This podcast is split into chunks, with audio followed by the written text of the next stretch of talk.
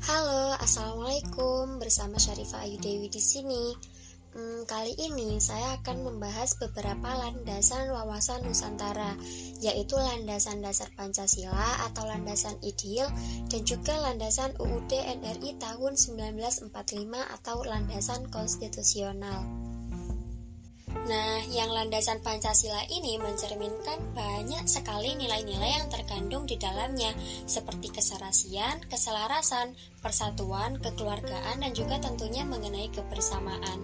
Contohnya dalam kehidupan sehari-hari itu pada saat kita bekerja sama antar umat beragama dalam hal apa pun, entah itu kerja bakti, gotong royong, atau bahkan pekerjaan di kantor sekalipun, kita harus tetap menjaga toleransi dan saling menghormati satu sama lain Uh, lalu untuk yang berlandaskan UUD NRI tahun 1945 Dalam hal ini kita akan menghadapi berbagai macam ancaman dan juga gangguan baik dalam negeri maupun dari luar negeri.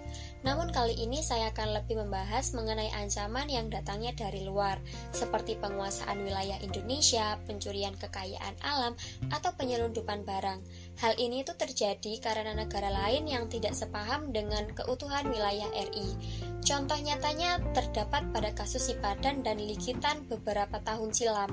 Malaysia, negara tetangga itu mengklaim bahwasanya kedua pulau di dekat Kalimantan tersebut adalah milik mereka. Setelah melalui jalur diplomatik, akhirnya dua daerah itu terlepas dari Indonesia.